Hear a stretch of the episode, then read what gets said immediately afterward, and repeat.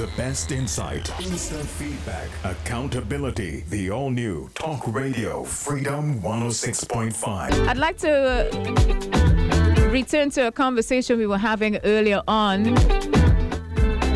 with the uh, Child Affairs Division and the Child Rights Ambassadors. And I have on the line with me Mr. Ajay Gordon, who is an alum of this program. So he can tell us a bit, you know, in brief terms, what his experience was like. Good morning to you. Hi, good morning Good to you. Hi, morning. good morning to Trinidad and Tobago. Unfortunately, we weren't. Um, we didn't connect with you in time, but I'm glad that you're here. So, can you tell me what your experience was like doing this program, and what was your input eh, during your um, session? So, uh, I joined this program back in the year 2020. So, uh, it seems like a long time ago, but at that time I was in fifth form, and um, my form teacher would have been the one who would have brought me to this program. Now, in 2020, of course, we know that um, we were in the height of the pandemic, and so most of our activities were online. But during this um, program, we would have engaged in many media interviews, and um, for myself as the lone Tobagonian, um, I would have been engaged in school projects, mainly at my school, the Bishop's High School, Tobago. And what were some of the? Sorry, go ahead. I was just to ask you what's what some of the projects were, what they entailed, and what were some of the um, ideas or um, messages you wanted to send with those projects. Yes, so I, I know one of my main projects um, was concerning cyberbullying. Of course, in that year, um, education moved to an online forum, and there were many reports of cyberbullying occurring across the nation's schools, and therefore I sought to provide some insight into safe practices that students could use. And so we held a seminar with over 200 students to help them to understand um, what are the consequences of cyberbullying.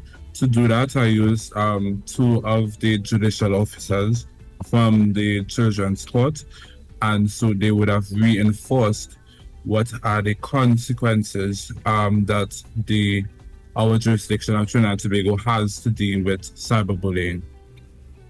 And what ha- kind of impact has the program had on your overall outlook on life? Uh, has it changed? Um, let's say any bad habits that you had before. I mean, what what change can you find in yourself doing this program? Well, especially with um, when I was in fifth form, I I think I was pursuing about nine subjects at that time, and therefore um, there needed to be a great balance between my extracurricular activities, this advocacy, and my schoolwork, and therefore um, I am in the habit of not putting away my extra duties, but when the time is there to make it valuable, to ensure that I do my work in the time allotted to me. So it's not about um, decreasing extracurricular activities, but finding the balance and making the best use of the time. And so that has continued with me.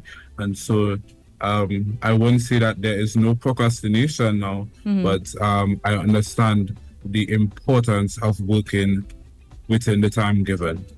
So you appreciate deadlines and uh, uh, uh, I guess a game plan, you know, Yes, to manage course. your time. Yes. Yes, the strategy that's needed. Um, we had to plan these programs and uh, email and send letters and invite persons and then coordinate. And so it took some time from us. And so all of these are the, um, be holistically, I would say. So do you think your sense of discipline has improved doing these? Yes, of course. Yes? of course. Uh, yeah, um, advocacy changes you. Uh, Mm-hmm. it, it opens you up to um, all the ills of the society. And then I don't know, there's something internal that happens. You just become a bit more sensitive to, um, in my case, children and, and the abuse that um, is happening nationwide. And it just makes you a bit more disciplined in what you are doing, your goals, etc., mm-hmm. so that you can make life better for um, the children. So, the uh, approach that you have, what advice would you give to young people joining the next cohort, and uh, what you, what would you impart with them?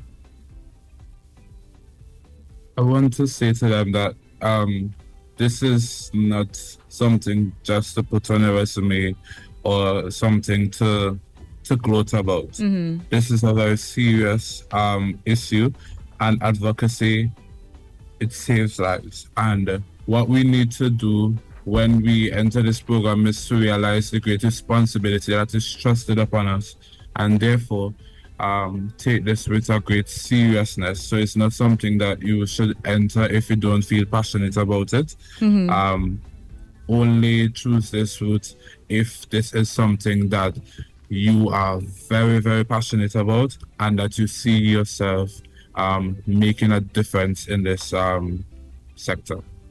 All right, and what are some of the skills that you've learned in terms of like new age media and so on that you think you can translate to your your work life or your everyday life moving forward?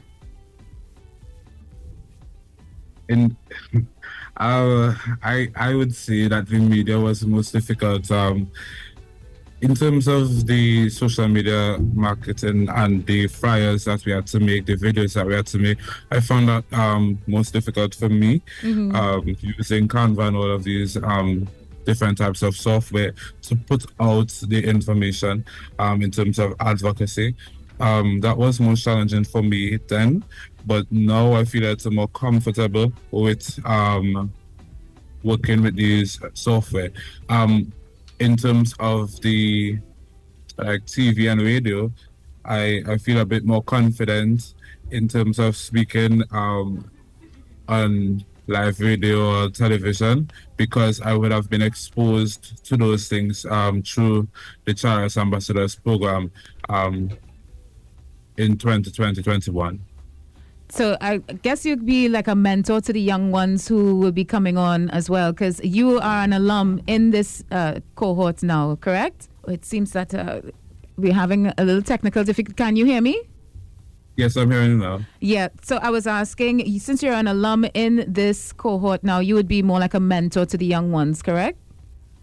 Definitely. Um, I know that there are some students from my school, um, Bishop's High, who are vying for positions. I don't know if they have gotten through yet, but um, yes, we still mentor, and even in our daily lives, we still advocate for um, child rights.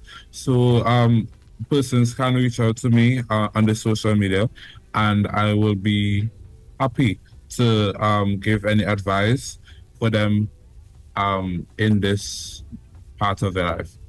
Well, thank you so much for joining us, Mr. Ajay Gordon, and here's to success in your future endeavors. And we appreciate give, you giving us a, a, a perspective as to what the child ambassadors do.